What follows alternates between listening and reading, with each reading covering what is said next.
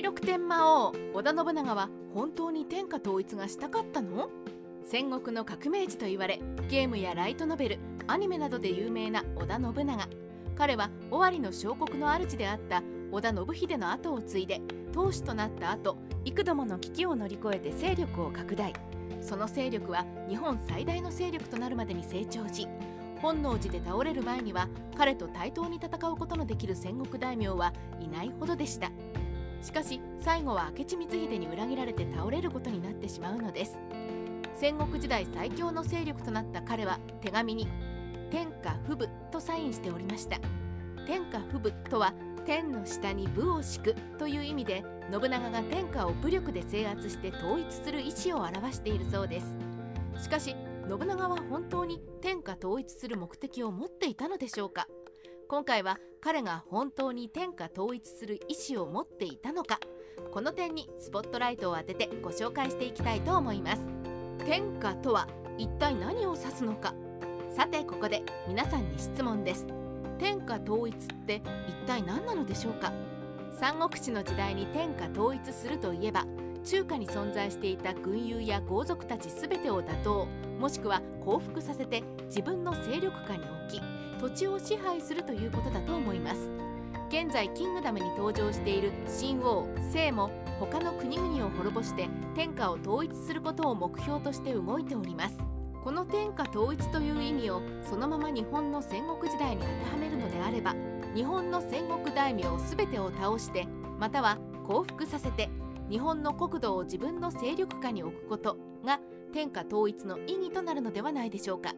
しかしここでは日本の戦国時代に用いられた天下という意味に着目してみたいと思います。日本の戦国時代天下とは以下の4つであるそうです。1京都を中心とした限定された地域のこと。2特定の個人を離れた存在。3大名が統治している国ではなくて将軍が管轄下に置いている領地のこと。4世論を形成する公的な場。この4つが室町幕府から戦国時代における日本の天下の意味だそうです。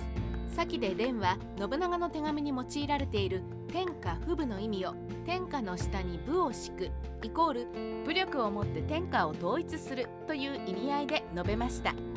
しかし日本の戦国時代において天下の意味を列挙した場合この天下不武の意味イコール武力をもって天下を統一することではないことがお分かりいただけるのではないでしょうか。では信長が手紙にサインする際に活用していた天下不武の本当の意味は一体何なのでしょうか。天下不武の真の意味とは？天下不武の真の意味とは一体何なのでしょうか。それは将軍であった足利義明を報じて乱れていた機内を平定して秩序を回復して凱旋することだそうです。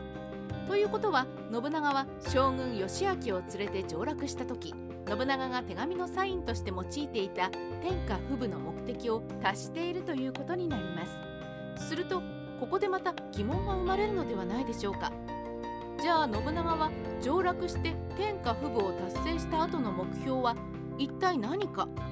次は信長が天下不武達成後の目標についてお話ししましょう。信長の次なる目標は天下征出であった？信長は将軍義明を連れて上洛して京都周辺の乱れをなくすことを目標とし天下不武と名付けます。そして信長は将軍義明を連れて上洛した後乱れていた京都近辺を平定することに成功します。こうして信長が立てた天下不武の目標は達成されることになります。では信長の次なる目標とは一体何なのでしょうか？それは天下征出であったと考えられているそうです。天下征出とは一体何なのでしょうか？天下征出とは？天下征出を考える前に征出とは一体どういった意味を有しているのでしょうか？征出は穏やかに世の中を収まることを指しているそうです。すると天下征出とは京都近辺を穏やかに収めることという意味になります。信長は将軍義明を擁して天下不武を行った後室町将軍家足利義明を中心として天下を穏やかに収めることを目標としていたのではないでしょうか。その少佐として信長のことを記した新朝後期の末尾から見出すことができます。新朝後期末尾にある池竹本には信長天下15年仰せつけられたと記されておりこの記述から信長が天下を治めたと考えることができ天下不分の目標として天下征筆を目標として掲げたと言えるのではないでしょうか。しかし信長は将軍足利義昭を追放しており蓮が先ほど言った信長は足利義昭室町幕府を中心として天下征筆を目標と行うことができなくなってしまったではないかと反論されるかもしれません。信長は義昭を追放した後もこの目標を下ろすことをしませんでした。では信長は義昭を追放した後どうやって天下征筆の目標を遂行していくことにしたのでしょうか。自らを中心として天下征筆を行っていくことに。信長は天下征筆を行うために室町幕府の将軍であった足利義昭を中心とし彼を支えていくことで天下を穏やかに収めていこうと考えておりました。当初は義昭を中心にこの目標を達成するために邁進しておりましたが信長は義昭を追放してしまいます。では信長は義昭を追放した後どうやって自らの目標として掲げた天下征筆を行っていくことにしたのでしょうか。信長は義昭を追放した後自分が将軍の代わりに天下の中心となるのです。そのため信長は天下を穏やかに収めていくため自分に敵対する勢力を次々と討伐していきます。敵対する大名を滅ぼしていくことで天下征筆信長は将軍義明を追放した後自ら将軍の代わりとなって天下征筆を行っていくことにし各国の大名たちへ天下を穏やかに収めるから協力してねとお願い。しかし信長以外の戦国大名たちは「はお前将軍じゃないのに何言っちゃってんの?」と信長に敵対行動をとっていくことになるのです。信長は自らを中心として天下を穏やかに収めたいだけなのに他国の大名が穏やかに収めようとしている天下を乱そうとしている。これは討伐していかなきゃならない。ということで自らに敵対行動をとる大名たちを次々と滅ぼしていくことになります。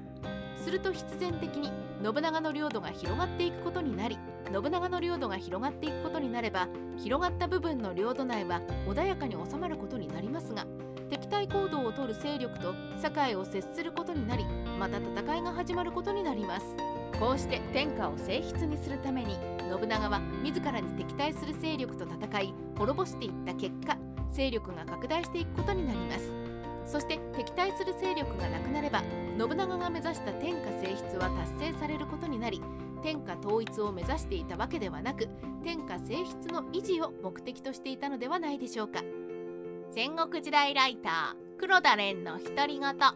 その他に信長が天下静筆を行っていた理由として武田勝頼を長篠の戦いにおいて打ち破ったことを鴨舎士官宛に送った手紙から伺うことができます信長は鴨舎士官宛に三州の敵をことごとく打ち果たしたのは天下静筆のためなりと書を送っておりますこの手紙から信長が武田勝頼を長篠の戦いで打ち破ったのは天下を乱している勝頼を打倒して天下静筆を目標としていたと伺うことができるのではないでしょうか。